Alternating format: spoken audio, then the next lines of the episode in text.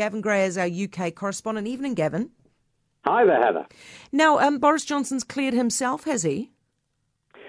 Oh boy, do you know what? Just when you thought it was safe to start reading the papers again, Partygate rears its head again here in the UK, with the Prime Minister once again fighting for his survival.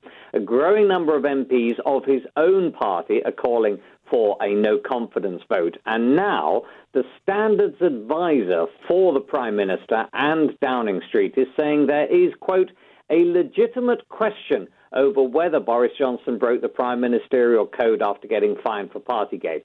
What does all this mean? Well, basically, Lord Geidt, he is the standards advisor, says that he's repeatedly been telling the prime minister's team to get their explanations ready to make sure that they can say that they stuck within the rules, even if they thought there was no breach. He said, You've got to have these explanations ready reading between the lines, it would appear that the Prime Minister and his team have been saying, oh, yeah, yeah, yeah, that's okay, that's okay, uh, and actually haven't done anything. And in a huff, Lord Geidt has made his uh, uh, findings public. And some of the, the language in Lord Geidt's report is pretty critical, but.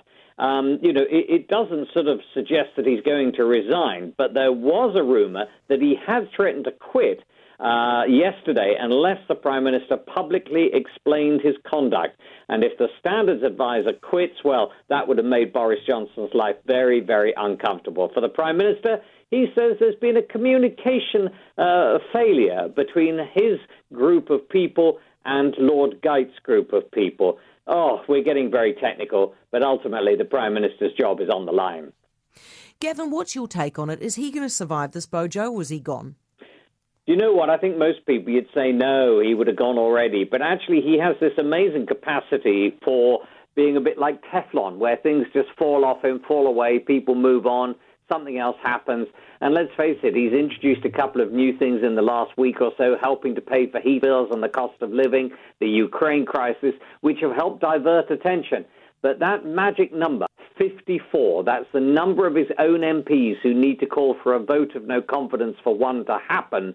Well, we are apparently now getting quite close to that. And I think if the vote of no confidence happens, it's quite possible he may be booted. Um, th- th- these flights to Rwanda are incredible, eh? And we've got the first date for the first one, which is what, two weeks away, is it?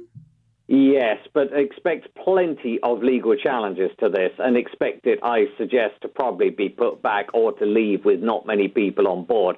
It's a very, very controversial plan, but something I think needs to be done. More than 4,850 people have crossed the English Channel from France in small boats this year. More than 3,000 made the journey in March, just compared with 831 the previous year. So the figures are getting massive. Uh, and uh, many people, I think, do agree something needs to be done. But the problem is, it doesn't matter what the UK government seems to try to do, it isn't putting people off. So, this latest initiative to say, right, anybody who arrives by boat illegally will be sent to Rwanda for processing. Rwanda is in central eastern Africa. Um, and uh, plenty of people are saying, well, you can't do that. You can't just, you know, shun your problem off to somebody else.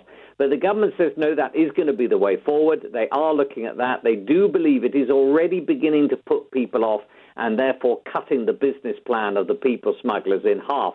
But uh, we'll have to wait to see whether that's actually true. And the government is saying, look, until we've actually sent people there, you know, they need to know we're serious. So we can't make a judgment yet as to whether it's working, but it's very, very controversial. Even the Archbishop of Canterbury have called it the opposite of God's nature. Yeah, that is that is going to be a fascinating one to watch. Gavin, I really appreciate it. Gavin Gray, UK correspondent.